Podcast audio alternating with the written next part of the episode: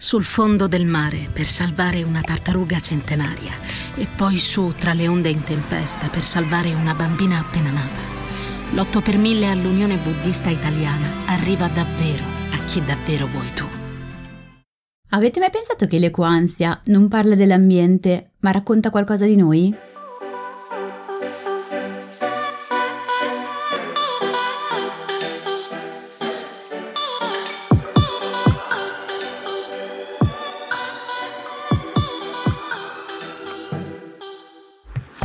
Benvenuti in questo nuovo episodio di TV Therapy, il podcast dove usiamo le serie TV per capire meglio noi stessi, le nostre emozioni, le relazioni, gli impantanamenti vari.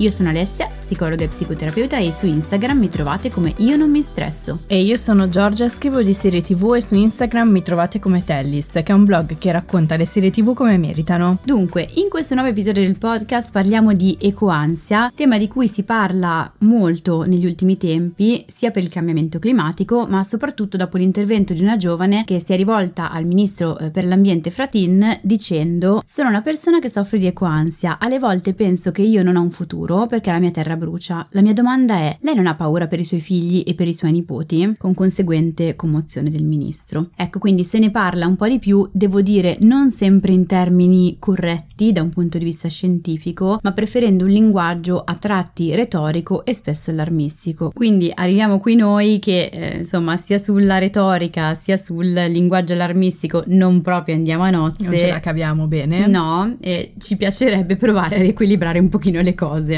Allora, però, come sempre partiamo dal nostro momento enciclopedico. Quale serie ci aiuterà a parlare di ecoansia? fa ridere questo suspense che poi insomma è scritto nel titolo, però vabbè fa niente. La serie tv che usiamo oggi è una gran serie tv, cioè Big Little Lies. È una miniserie mystery, quindi proseguiamo con i mystery dopo l'episodio su Only Murders in the Building, andata in onda sul canale via cavo americano HBO nel 2017, che ha avuto un successo tale da essere rinnovata per una seconda stagione, uscita poi nel 2019, nonostante in partenza non fosse prevista. Credo che ce ne sarebbe stata anche una terza, però eh, Jean-Marc Vallée, eh, uno dei registi e produttori della serie, è morto eh, l'anno scorso scorso, mi pare, e di conseguenza ehm, di comune accordo produttori e attori della serie sono resi conto che non avrebbe avuto più senso andare avanti senza di lui. Comunque in Italia Big Little Lies è stata trasmessa da Sky e Now, dove si trova ancora adesso. Non so per quale motivo si sia sentita l'esigenza di affiancare come sottotitolo l'esatta traduzione del titolo, cioè piccole e grandi bugie, anche se comunque di facile comprensione, ma chiudiamo qui la parentesi, la polemica. Continua comunque la lotta di Giorgia alla traduzione dei titoli, è proprio una roba inaccettabile. È una lotta, proprio, devo fare una class action. Perfetto. Comunque, non perdiamoci. Tornando a Big Little Lies, per collocarla sulla nostra linea del tempo della storia della televisione, che ormai è bella follata, Big Little Lies è a mio parere una di quelle serie che segnano un prima e un dopo significativo per diversi motivi. Il primo è che ha dato una spinta decisiva alla crescita delle miniserie di prestigio, piene di star del cinema che da qualche anno sono gettonatissime e quando si tratta di di assegnare premi importanti costituiscono la categoria più competitiva. Bisogna anche considerare che alla crescita ha contribuito il bisogno dei servizi streaming di offrire serie breve e di grande attrattiva, sia dal punto di vista eh, dei, dei, nomi che della qualità del, del prodotto, ecco, per attrarre nuovi abbonati. Non che prima non si producessero miniserie di questo tipo, ma Big Little Lies ha lasciato il segno, ecco. Il secondo motivo è che Big Little Lies ha dato avvio alla prolifica carriera da produttrice televisiva di Nicole Kidman, che spesso è protagonista delle stesse serie che produce, eh, molte delle quali sono prodotte in collaborazione con David E. Kelly, creatore di Alec McBeal, che insieme a Kidman ha prodotto anche The Undoing e Nove Perfetti Sconosciuti. Per chiudere il quadro, David E. Kelly è anche il marito di Michelle Pfeiffer. Perfetto. Il terzo motivo è che Big Little Lies è stata la prima di una serie di progetti televisivi tratti da un romanzo dell'attrice australiana australiana Liane Moriarty, che ha scritto anche Nove perfetti sconosciuti, su cui noi abbiamo fatto un episodio tra l'altro. Il quarto motivo, infine, è che Big Little Lies ha portato in tv una trama estremamente accurata dal punto di vista psicologico, dove l'elemento di mistero è solo un pretesto per entrare nella mente dei personaggi e questa struttura è stata copiata da tantissime altre serie e miniserie successive, ma quasi mai con la stessa qualità e intensità. Per intenderci, Big Little Lies è la serie da cui noi stessi abbiamo iniziato a intrecciare i nostri mestieri e utilizzare le serie tv per parlare di psicologia. Di cosa parla però esattamente Big Little Lies? Di uno di quei classici omicidi che si sa essere accaduti fin dal primo episodio ma non se ne conosce il colpevole e ha quindi quella classica struttura del whodunit dove si torna indietro nel tempo per ripercorrere gli eventi che hanno portato a quell'omicidio e capire chi sia stato. Per farla molto breve, anche perché la serie è già breve di suo e a spoilerare cose ci vuole davvero poco, Big Little Lies è ambientata a Monterey, una cittadina estremamente benestante eh, della California, una cittadina costiera, e segue le vite di cinque donne e madri che portano i figli nella stessa scuola e in un modo o nell'altro sono legate tra loro o si scopriranno essere legate tra loro. Io ci sono stata. A Monterey? Sì. In effetti mi ricordo, stavano girando la seconda stagione, probabilmente Ah, ecco. ti avevo detto dai un'occhiata se vedi qualcuna. No, è vero, il resto mi ricordo anche io, eh, non ho visto nessuno comunque. Eh, ottimo, benissimo. Però avevo mangiato molto bene. Vabbè.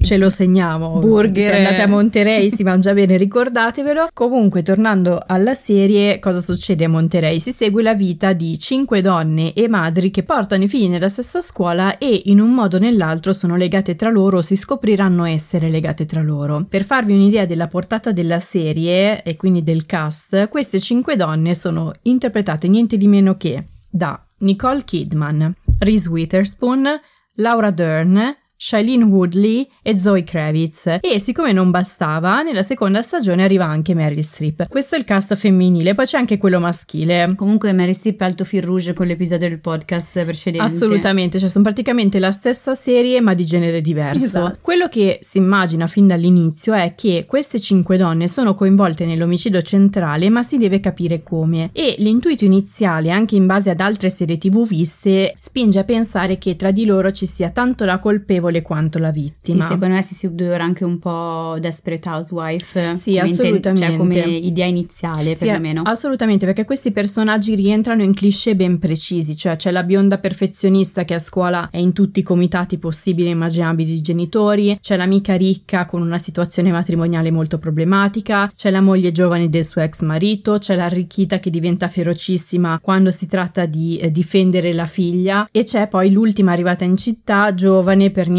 ricca, single e con un figlio. Si capisce bene insomma come questi personaggi siano creati proprio per entrare in conflitto gli uni con gli altri. Ma la particolarità della serie, qui eh, consiglierei di saltare avanti di qualche secondo se non volete spoiler, è che la trama procede al contrario, cioè ci si aspetta che le protagoniste si scannino fino a che non ci scappa il morto e invece man mano costruiscono un legame di amicizia e sostegno reciproco. E qui è curioso, cioè perché utilizziamo Big Little Lies per parlare di ecoansia, sembra non esserci alcun collegamento. Anche il nostro è un episodio mystery oggi, Yes. finalmente riusciamo a preservare un po' di suspense. Comunque, come abbiamo detto, attraverso i suoi personaggi principali, Big Little Lies inserisce nella storia temi pregnanti con una profondità e un'autenticità psicologica pregiate. Per dirne qualcuno, tratta la violenza sessuale, le dinamiche contorte delle relazioni violente. Sì, tra l'altro lo fa benissimo, eh, io l'avevo usata proprio qualche anno fa per parlare a un convegno in occasione della giornata contro la violenza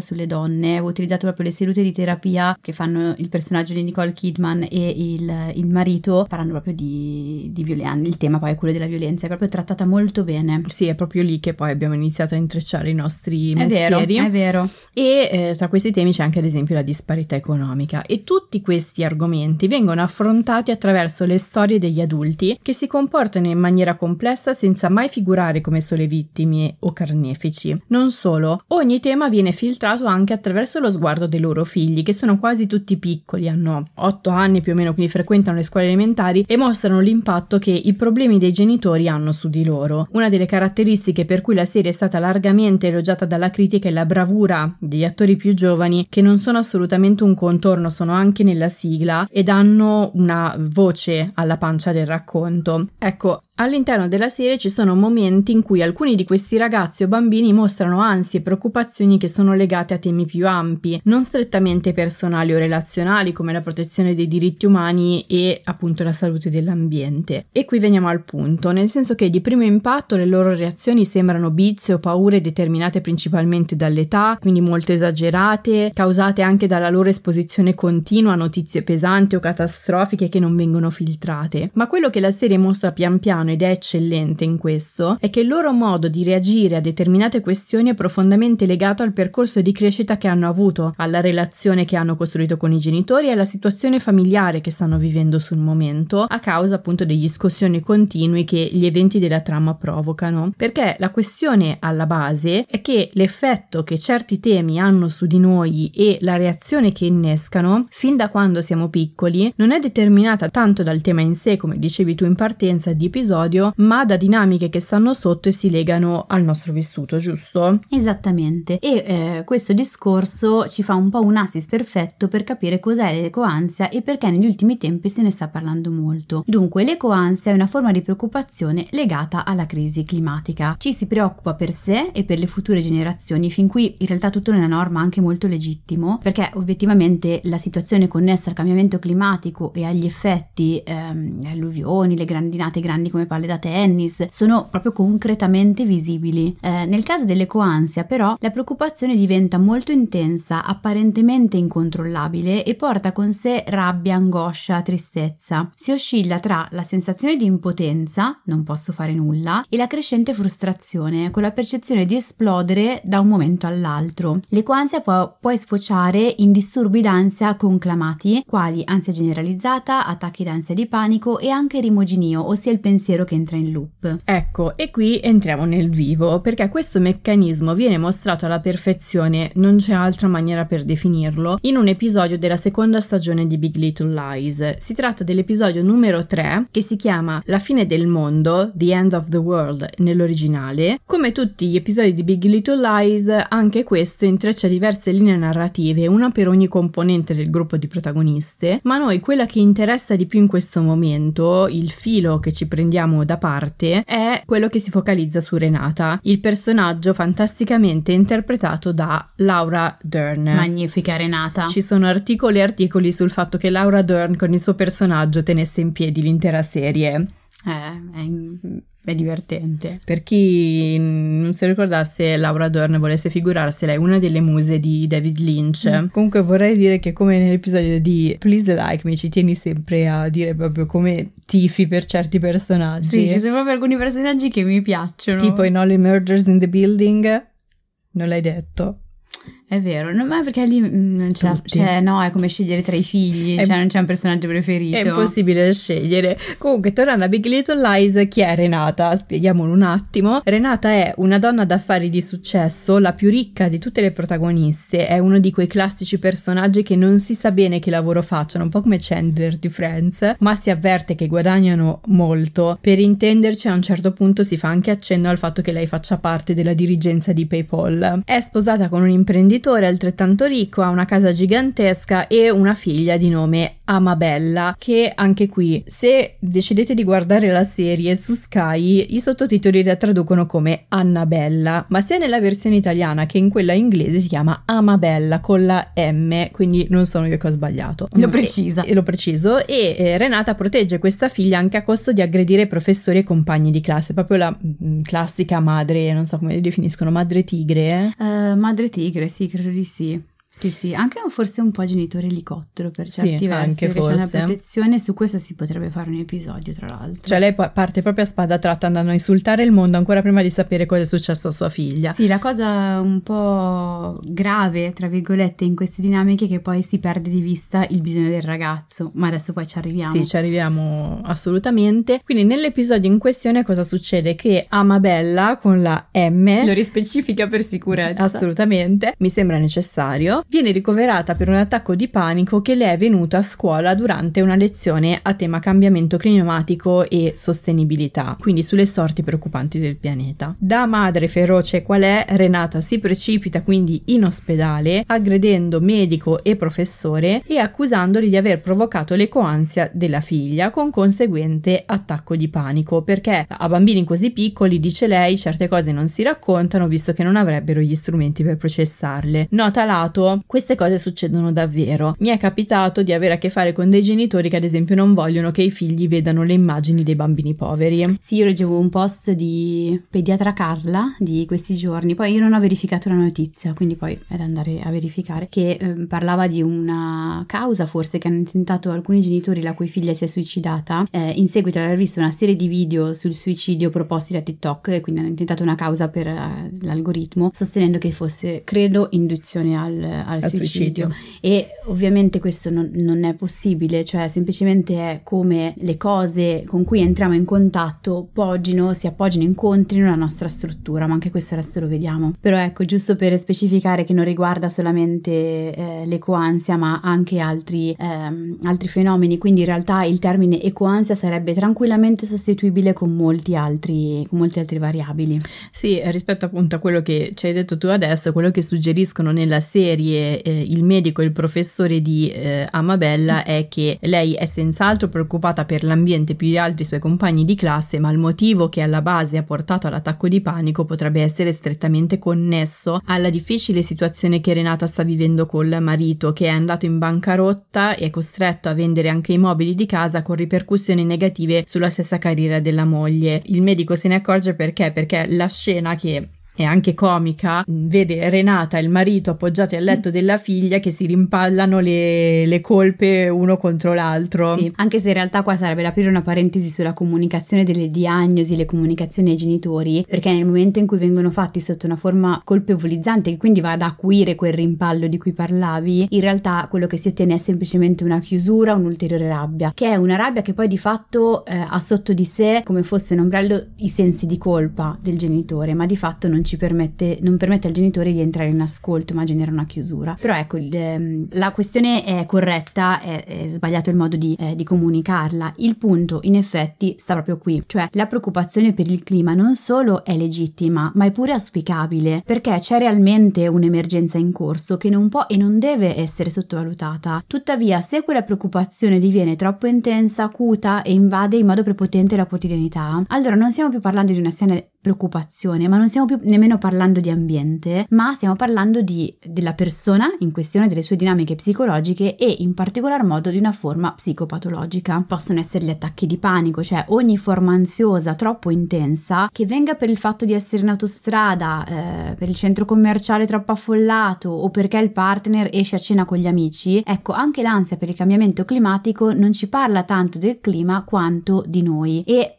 lo ribadisco mille volte, non voglio sminuire la preoccupazione per il clima, ma anzi proprio il contrario. Qua mh, mm, su questo aspetto facciamoci il nostro famoso nodino attorno al dito che poi ci torniamo, perché credo che poi sia importante metterlo a fuoco per capire anche comu- come comunicare la preoccupazione per l'ambiente e l'emergenza in corso, perché anche qui la comunicazione fa la differenza e Leonardo eh, DiCaprio in Don't Look Up docet eh, su questo aspetto. È vero, lo okay. sapevo che avresti citato questo film. Sì, perché a me ha fatto riflettere molto anche rispetto rispetto a come chi divulga online, e insomma io di, di questo faccio un po' parte, eh, molto spesso utilizza un, un, linguaggio che magari è correttissimo da un punto di vista scientifico, ma veramente poco efficace da un punto di vista comunicativo. Poi abbiamo eh, al governo o alcune volte nei talk dei sedicenti esperti che invece a livello scientifico proprio eh, sembra che abbiano letto le robe sul cioè, però poi sono molto efficaci da un punto di vista comunicativo o comunque eh, insomma mm, delle, delle emozioni produzione, eccetera,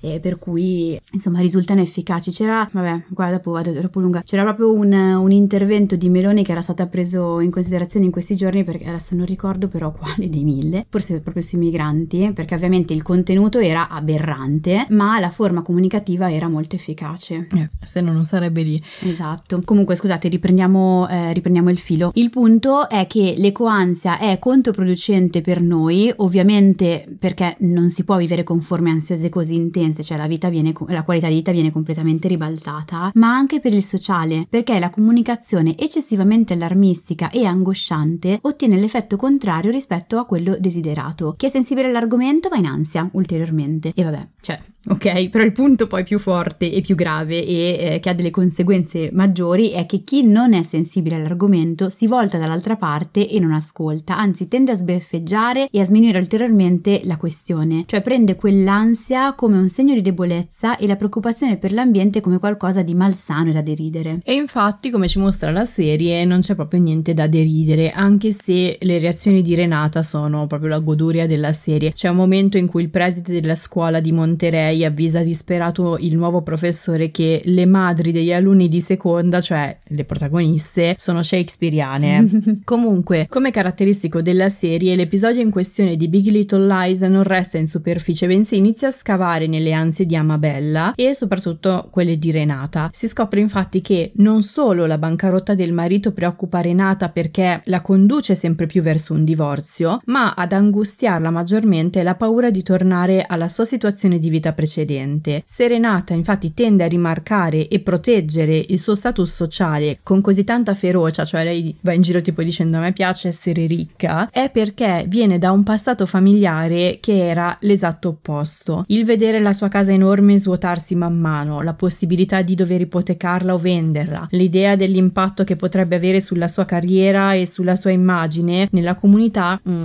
lei scopre ad esempio che le è stata tolta una nomination per essere inserita da un giornale tra le donne più potenti del mondo e il timore che questo possa togliere alla figlia quello che lei non ha avuto la riporta indietro nel tempo facendola quasi impazzire. Quindi il passato di Renata ha avuto un impatto sulla figlia nonostante sia lontano, ha, fa- ha avuto un impatto in maniera quasi implicita e la cosa che rende pregevole la serie è che tutto questo popò di ansie e prese di coscienza viene racchiuso in una frase buttata lì durante un litigio che ha un effetto quasi comico. È una frase del tipo eh, non tornerò ad essere essere quella che ero prima o a quello che aveva fatto mio padre, qualcosa del genere, e non viene più ripresa perché la serie non ha bisogno di drammatizzarla. Tra l'altro di questo aspetto eh, avevamo parlato nell'episodio sul trauma intergenerazionale sì. che serie avevamo utilizzato. Avevamo utilizzato Russian Doll. Due, esatto. Quindi se vi va andate a recuperarlo perché anche quello è molto interessante. Mm, però vabbè, adesso qui non chiudiamo subito la parentesi. Sì, e poi questo episodio di Big Little Lies è particolarmente efficace perché l'ecoansia in generale rispetto ad altri temi di simile risonanza si lega molto al nostro futuro, alla paura di perdere quello che abbiamo, di vedere il nostro stile di vita cambiare fino a diventare fisicamente e soprattutto economicamente non più sostenibile ed è un'angoscia che hanno soprattutto le giovani generazioni. Sì, quindi proviamo a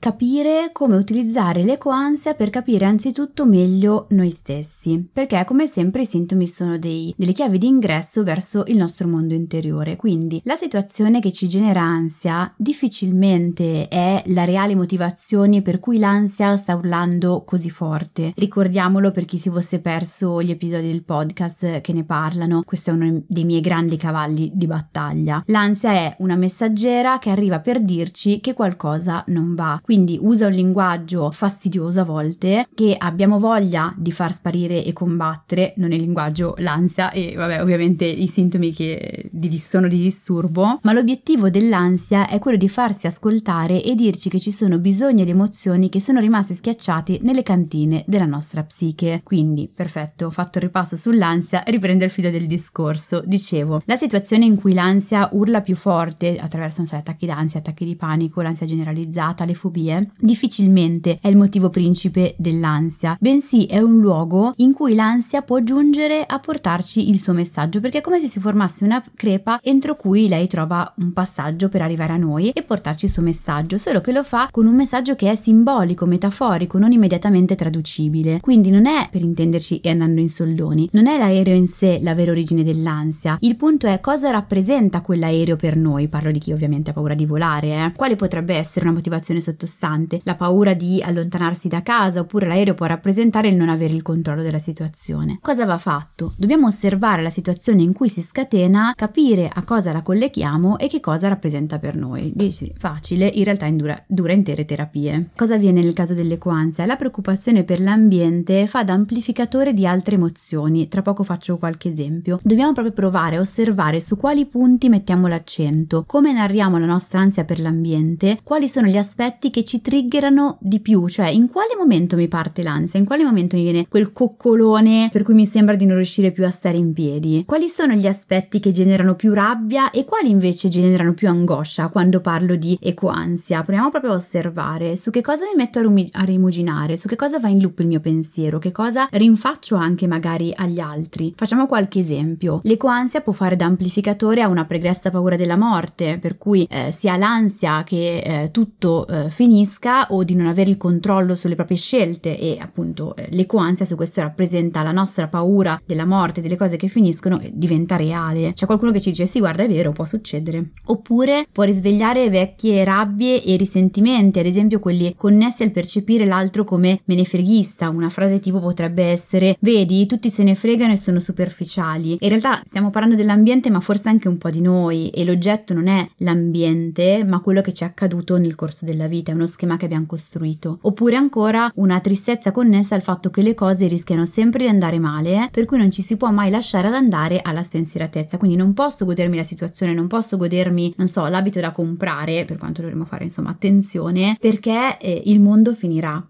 e quindi c'è sempre una, un'anticchia, forse anche più di un'anticchia di tristezza che colora eh, le nostre diverse situazioni. Anche qui non è tanto l'ecoansia, è la tristezza dentro, poi noi cerchiamo nel luogo intorno a noi le motivazioni di quella tristezza per darle spessore. Quindi possiamo usare l'ecoansia per capire meglio che cosa ci frulla dentro, possiamo prenderla in considerazione e ripulirla dalle ansie eh, personali, familiari e relazionali, quelle di cui parlavamo poco fa, perché esse, come dicevo, c'entrano poco con ma si colloca nella nostra storia. E che cosa otterremo in questo modo, con questa ripulire l'ansia dalla parte eco? Otterremo da un lato delle informazioni su di noi, che cosa mi manda in ansia, quali punti sta toccando, quali temi sta richiamando, perché comunque sono dei punti che causano disagio indipendentemente dall'ambiente. Dall'altro lato avremo una preoccupazione per l'ambiente che è sana e quindi è pronta per essere comunicata al meglio. Guarda, sono piacevolmente stupita. Non so se di più perché le l'episodio di Big Little Lies di cui stiamo parlando aderisce perfettamente al tuo discorso o se perché sembra davvero che tu l'abbia visto.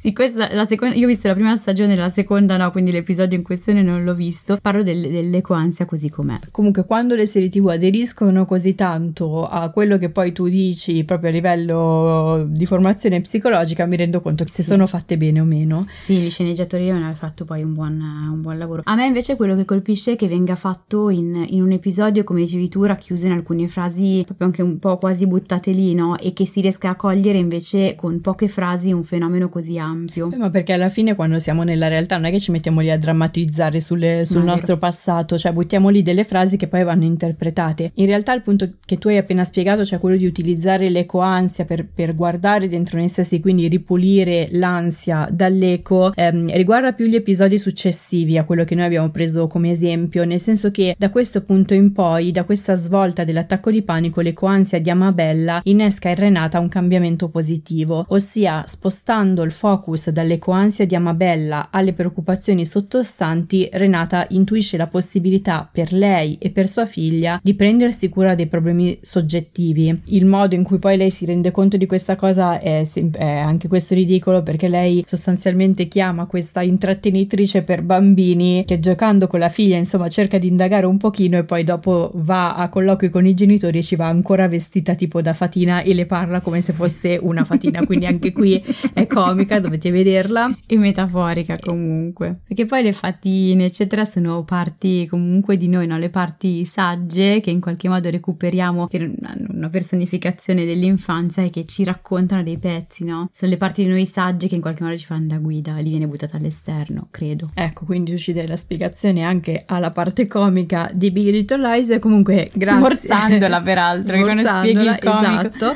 Comunque, cosa succede? Che Renata non vede quindi più l'ecoansia come l'origine dell'ansia, benché pur di ammetterlo di fronte al medico e al professore si taglierebbero probabilmente un braccio, eh, ma come una situazione che ha permesso di parlare della propria ansia e gradualmente delle paure sottostanti. La serie procede infatti con il personaggio che inizia a capire come i reali bisogni della figlia non siano tanto materiali quanto relazionali, cioè la figlia non ha bisogno di essere protetta con aggressività davanti agli altri, ha bisogno di una relazione con il genitore. E quindi c'è un momento, ad esempio, in cui decide di tenerla a casa da scuola e prendersi una giornata libera per trascorrere del tempo insieme. Non fanno niente di speciale, almeno per i loro standard, perché poi insomma si divertono nella piscina di casa loro, ma è una scelta che naturalmente la spinge verso una nuova direzione. Si sposta insomma il focus dall'ambiente al singolo e questo quasi paradossalmente lascia più spazio anche per parlare e anche di preoccuparsi per l'ambiente in un modo più equilibrato e quindi più efficace. Ecco, esatto, quindi proviamo un attimino a vedere, una volta che abbiamo questa ansia ripulita dalla parte eco, e ci siamo presi cura quindi dell'ansia, come prenderci cura anche della parte eco. Quindi come utilizzare questa ecoansia per influire positivamente sugli altri, anzi qua metterei una croce su ecoansia e parlerei di come usare la preoccupazione per l'ambiente per influire positivamente sugli altri. Il lavoro su di sé e di comprensione delle reali motivazioni sottostanti l'ecoansia permette proprio di comunicare in maniera più efficace anche la preoccupazione per il cambiamento climatico, perché non viene comunicato anche quel carico di angoscia personale. Voi se ascoltate, se andate a recuperare quell'episodio col ministro della giovane con il ministro Frattin, vi renderete proprio conto del carico di angoscia che vi passa. Forse arriva prima quello della comunicazione per l'ambiente. Quindi nel momento in cui quel carico di angoscia personale, non dico che venga necessariamente eh, eliminato, ma in qualche modo ridimensionato eh, e inserito in una cornice più lucida, si riesce a fare anche un discorso e una comunicazione più lucida, lungimirante e logica più che retorica, ma soprattutto ciò permette di capire, di tener conto dell'interlocutore. Quindi, cos'è che l'interlocutore non sta capendo? Perché sminuisce le preoccupazioni per l'ambiente? Qual è il suo vantaggio? Su quali suoi punti posso andare a parare? Mentre quando siamo angosciati siamo sui nostri punti, cioè cosa preoccupa me e quindi cerco di passartelo. Qua invece possiamo chiederci cos'è che coinvolge l'interlocutore, che cosa lo renderebbe più ricettivo al messaggio che voglio portare alla preoccupazione per l'ambiente e questo è un lavoro che va fatto soprattutto con le nuove generazioni. In campagna, per sostenere un'agricoltura senza veleni e senza sfruttamento. L'8 per 1000 all'Unione Buddista Italiana arriva davvero a chi davvero vuoi tu.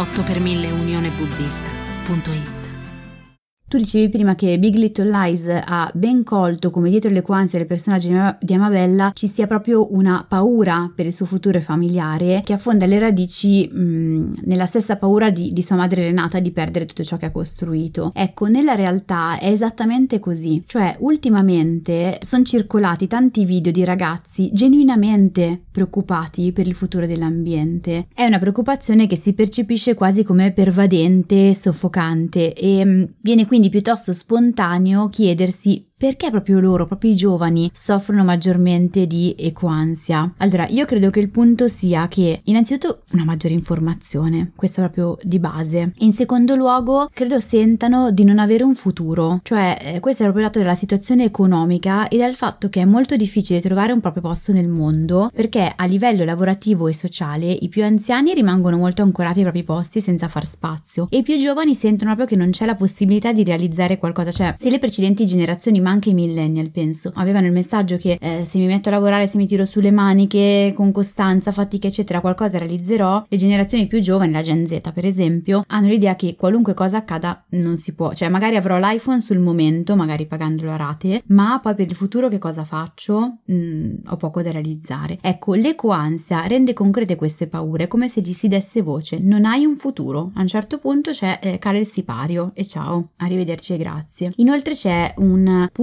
che ha a che fare con le risorse, cioè mentre gli adulti non si trovano in una situazione di impotenza, ecco forse più l'impotenza che le risorse, perché appunto hanno la possibilità di, eh, di votare, in qualche modo di far sentire la, la, loro voce, di controllare il modo in cui spendono le loro finanze, per esempio non so dove vado a comprare i vestiti, eh, che tipo di scelta di, di cibo, non so faccio, oppure non so come posso sistemare la mia abitazione affinché abbia un impatto ambientale più basso. Sì, insomma di riequilibrare un po' quelle che sono l'ansia con le proprie ansie con delle azioni. Sì, poi non tutte queste azioni qua, anche qua sarebbe approfondire, però non tutte queste azioni effettivamente hanno un, um, un effetto, però insomma c'è meno l'idea di impotenza, mentre eh, immaginate invece come si possa sentire un bambino o comunque un, eh, un adolescente rispetto a questo, dove insomma le, le possibilità eh, sono minori, pratiche, proprio quotidiane, la quotidianità sono minori e quindi vince un po' il senso di impotenza.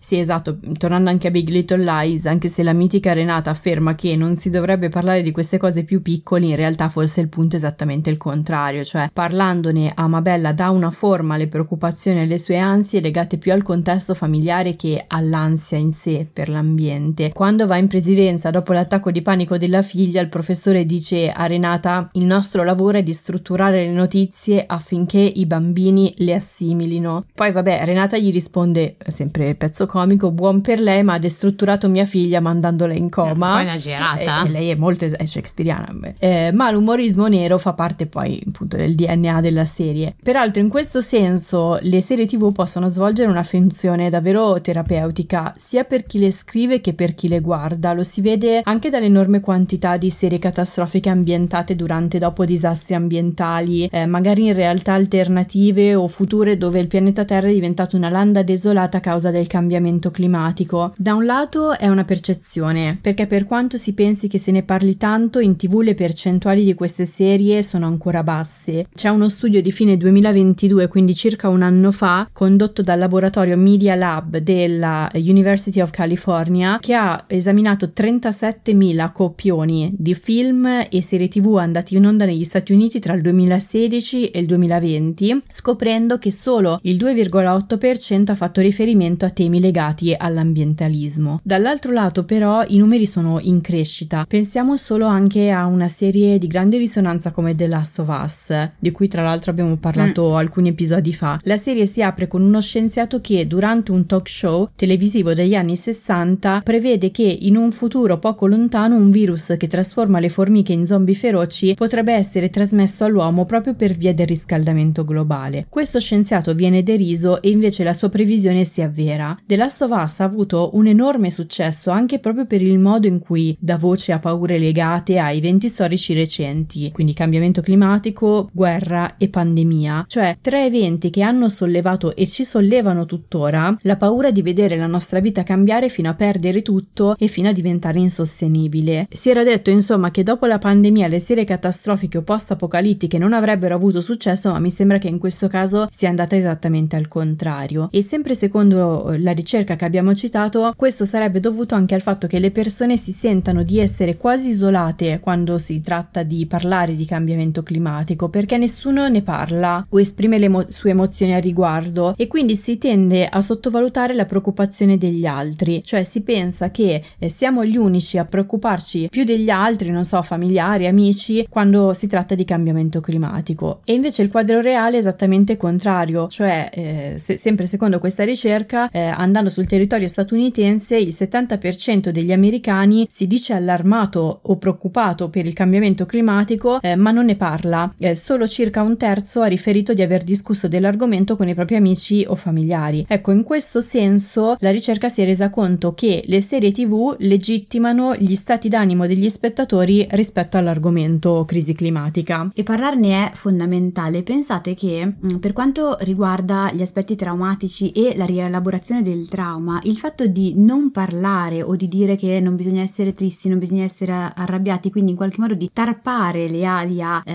alle emozioni o al pensiero rispetto a quanto accaduto di traumatico, in realtà è proprio ciò che blocca la elaborazione del trauma. E quando si lavora in terapia sui traumi, ciò che si fa è riconnettere le aree che sono rimaste in qualche modo eh, dissociate e lo si fa proprio dipende attraverso diversi linguaggi che possono essere anche molto più artistici, giocosi, in molti casi anche attraverso il linguaggio che proprio riconnette, cioè far parlare e anche quando i bambini hanno vissuto delle esperienze adesso non per forza fortemente traumatiche, ma qualcosa che in qualche modo li ha, non so, spaventati, affinché queste poi non diventino delle, delle fobie o si strutturino come dei, delle ansie nel corso del tempo, è utile proprio aiutare loro con la rielaborazione facendosi raccontare l'evento, aiutandoli a dar parole a quello che hanno vissuto. Invece in questo caso proprio il fatto che non se ne parli porta le generazioni più giovani a sentirsi sentirsi ulteriormente isolate, inascoltate e quindi in qualche modo impotenti, cioè è come se parlassi dietro un vetro, la gente vede che muovi la bocca ma non, non ti sta a sentire. È un po' come il discorso che avevamo fatto un paio di episodi fa parlando della crisi dei 40 anni. Anche gli adulti hanno preoccupazioni, piangono, vanno in crisi, ma se siamo cresciuti con l'immagine di adulti tutto d'un pezzo, quando poi arriviamo a quell'età ci sentiamo sbagliati, ci preoccupiamo più del dovuto, pensiamo di doverci mettere un cerotto, pensiamo anche che sia sbagliato esprimere eh, certe emozioni.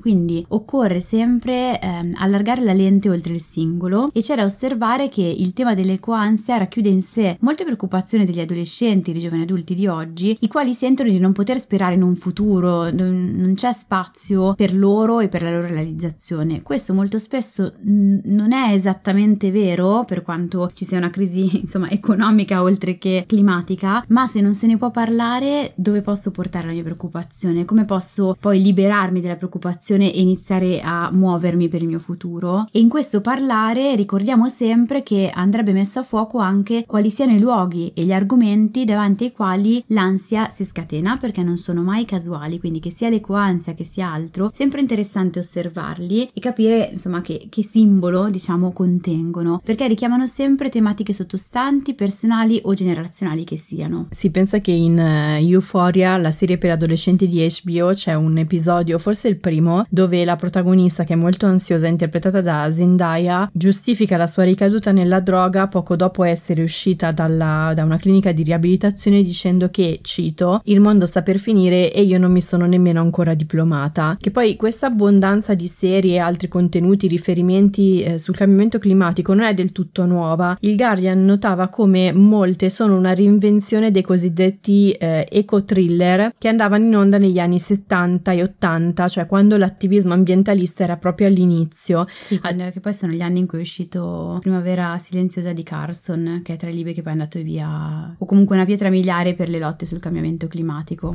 Ecco, ad esempio, c'era una serie della BBC intitolata Doom Watch, dove un'agenzia scientifica governativa si occupava di vari pericoli tecnologici e ambientali, o ancora The Edge of Darkness, dove un poliziotto indagava sulla morte della figlia, scoprendo poi degli esperimenti nucleari governativi che mettevano a rischio il futuro della Terra. La differenza è che oggi queste serie hanno una maggiore accuratezza scientifica perché lo richiede innanzitutto il pubblico e in più si cerca di sperimentare con i formati e usare non solo il catastrofico o il drammatico, quindi chiudiamo un po' il cerchio tornando al discorso che facevi tu inizialmente, perché si cerca di inserire il discorso in maniera meno esplicita e più subliminale nel racconto, perché altrimenti allontana o appesantisce. Eh, c'è ad esempio uno, uno, sceneggiatore che ha lavorato a importanti serie di Netflix che ha detto al Guardian che il, il cambiamento climatico è un pitch killer, cioè quando si va a proporre il progetto della serie, il momento del pitch appunto, è difficile convincere i produttori a finanziarla se gli si dice che parla di cambiamento climatico, di crisi climatica, perché risulta subito come pesante. Ma anche qui appunto le cose stanno cambiando. Per fortuna. Anche perché poi qui potremo aprire eh, immensi capitoli sull'argomento, ma pesante non è tanto il tema quanto il modo in cui lo trattiamo. E due episodi fa utilizzavamo Please Like Me per parlare di suicidio e decisamente non lo fa in maniera pesante, ecco per quanto il tema abbia un suo peso. Assolutamente. Cioè, avere un peso ed essere pesanti sono due robe differenti. Ecco, mi mancavano queste due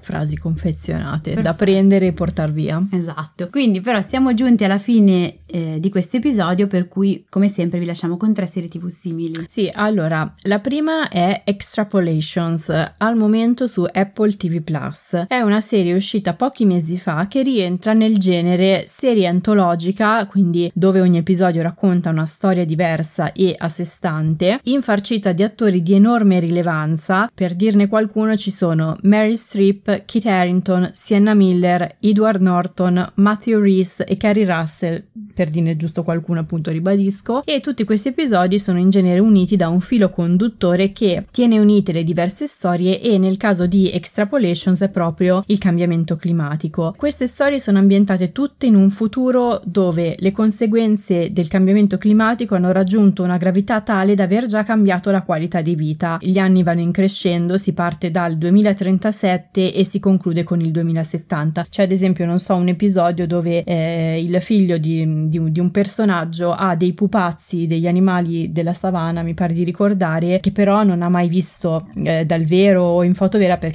ormai sono spariti. Io l'ho trovata mh, mm, una serie estremamente pesante. Appunto. Non le sponsorizzo benissimo, mi rendo conto, però l'abbiamo inserita mm, ugualmente tra le serie consigliate perché poi ognuno ha la sua percezione e soprattutto perché secondo me in questo caso è utile fare l'esercizio di mettersi lì davanti anche solo a un episodio e provare a vedere come l'impatto che la messa in scena dell'argomento ha su di noi in base proprio a quello che abbiamo visto prima poi togliere diciamo l'argomento eco e focalizzarsi sulle ansie sulle angosce sulle emozioni che ci scatena insomma. Tra l'altro suggerire questa serie anche se l'hai trovata pesante credo che ben si sposi con quello che dicevamo all'interno dell'episodio episodio, cioè che dobbiamo uscire un attimino da noi, dalla nostra forma di preoccupazione e anche dal nostro linguaggio e cercare di incontrare il più possibile il linguaggio dell'interlocutore, dove per alcuni funzionerà meglio, sarà più efficace un linguaggio più ironico, più leggero per parlare anche di cambiamento climatico, per altri quel linguaggio potrebbe essere scambiato per superficiale, quindi meglio intavolare una comunicazione più eh, seriosa, anche a tratti pesante, però per alcuni è più efficace. Assolutamente. Quindi, quindi idem con le serie tv che poi vengono, vengono se dovesse proporre a qualcuno una serie tv sul cambiamento climatico, sceglietela non tanto sulla base dei vostri gusti, ma sulla base di eh, quello che potrebbe essere più efficace per l'interlocutore. Assolutamente, io non riuscivo a tenere gli occhi aperti, ma immagino che ci sarà qualcuno che si appassionerà di sicuro. Beh, però ormai è risaputo che noi preferiamo un po' quella modalità, un po' perché facciamo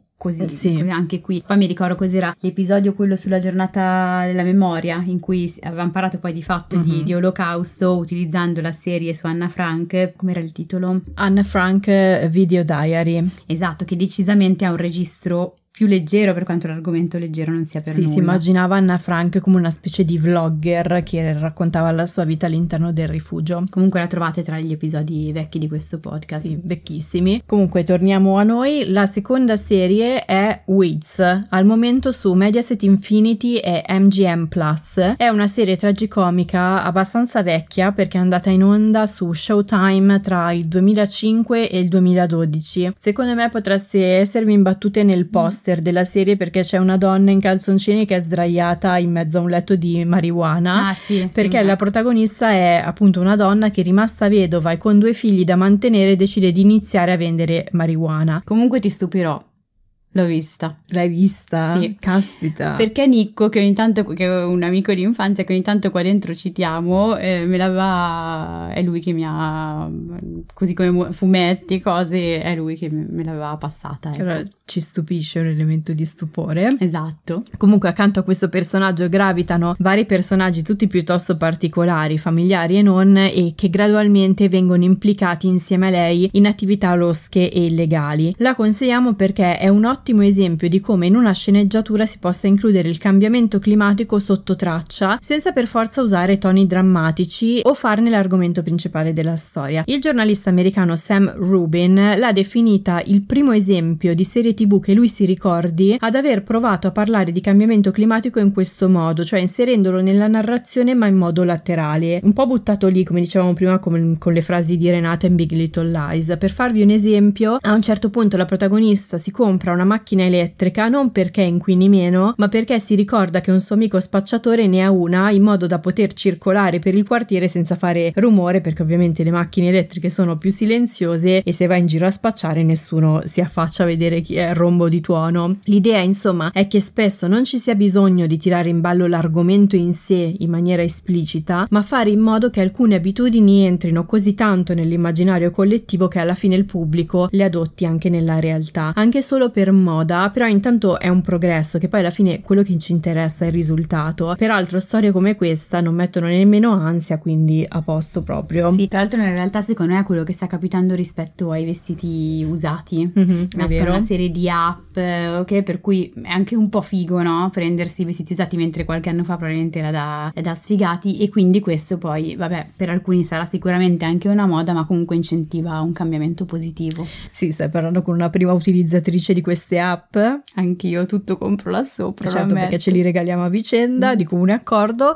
Vabbè, comunque, torniamo a noi. La terza serie è The Swarm o Il quinto giorno, è il titolo italiano su cui non ho niente da dire, però ho da polemizzare sull'uscita della serie perché è una serie che dovrebbe arrivare sulla Rai nella prima metà del 2024, però si spera perché eh, ci sono serie tipo Il Giro del Mondo in 80 giorni che sono tre anni che devono, che devono arrivare sulla Rai mentre nel resto d'Europa sono già uscite da tempo immemore e ogni volta si rimanda, dovrebbe arrivare a Natale. Vabbè. Eh, come le poste. Esatto. So, cioè sai quando spedisci non sai quando arriva. Esatto, eh, però eh, ecco The Swarm è prevista per la prima metà del 2024. È una serie tedesca che rientra nelle produzioni della Alleanza Europea, cioè quel progetto dove i servizi pubblici europei collaborano alla creazione di serie tv di alta qualità con l'obiettivo di fare concorrenza ai servizi streaming. Nota a margine, non sempre ci riescono. I principali sono ZDF, cioè quello tedesco, France Televisions, cioè quello francese, e la RAI. È una Hai... serie di accenti comunque. Hai visto? È una borsetta con gli accenti. E il tedesco l'ho studiato, il francese no. Ai quali poi si aggiungono altre società produttive di altri paesi a seconda del progetto. Nel caso di The Swarm hanno partecipato anche Austria, Svizzera, Svezia e Giappone, facendone la serie tedesca in lingua inglese più costosa di sempre. È un insieme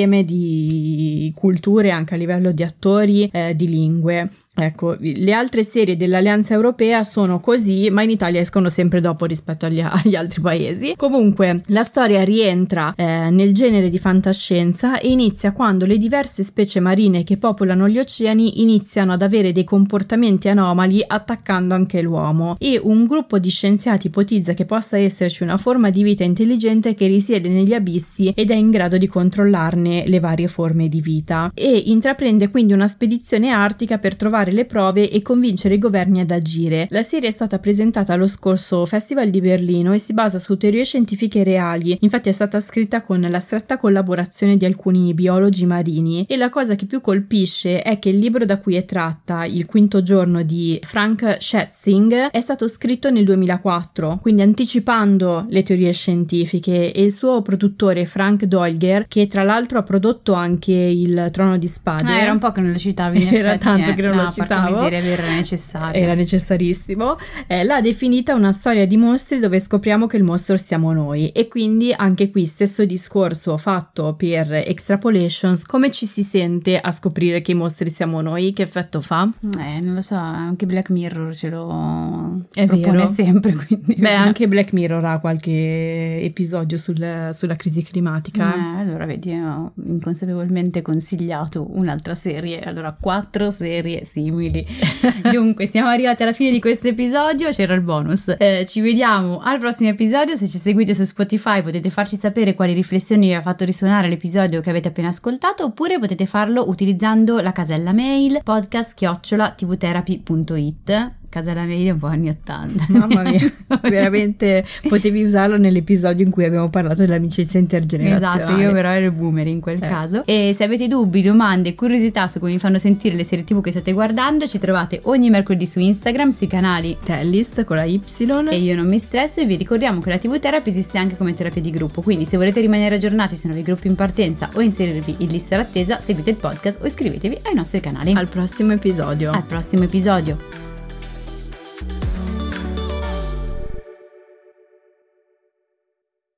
Ma racconta qualcosa di noi? Dai! Hannibal Lecter. Assomiglia in effetti a Anthony Hopkins, tranne per gli occhi azzurri. Vabbè. Dunque, in questo nuovo... Mi sono sbagliato, porca miseria. Questa è la velocità massima in cui è sbagliato. C'è so, Giotto sotto che mi agola. È preoccupato per il cambiamento climatico. Comunque è iniziato un po' anche la scorsa volta, eh cioè si sentiva un po' il tono rispetto alla traduzione italiana del titolo. Quale? Lei quando dicevi solo omicidi nel palazzo, però l'inflessione era polemica comunque. Ma l'ho tradotta io. eh, vabbè, Eri polemica però. allora basta, taglia. Ce lo segniamo. Burger. Se andate a Monterey si mangia bene, ricordatevelo. Comunque, mh, mm, a Monterey la serie segue cioè sei una maleducata Comunque vorrei dire che tu tifi sempre per... eh, per cioè, cioè, sti- cioè- Eh? Giotto! Ti hai risposto. In carcere, per insegnare che la meditazione non fa uscire di cella, ma rende liberi. L'8 per 1000 all'Unione Buddista Italiana arriva davvero a chi davvero vuoi tu. 8 per 1000 unionebuddista.it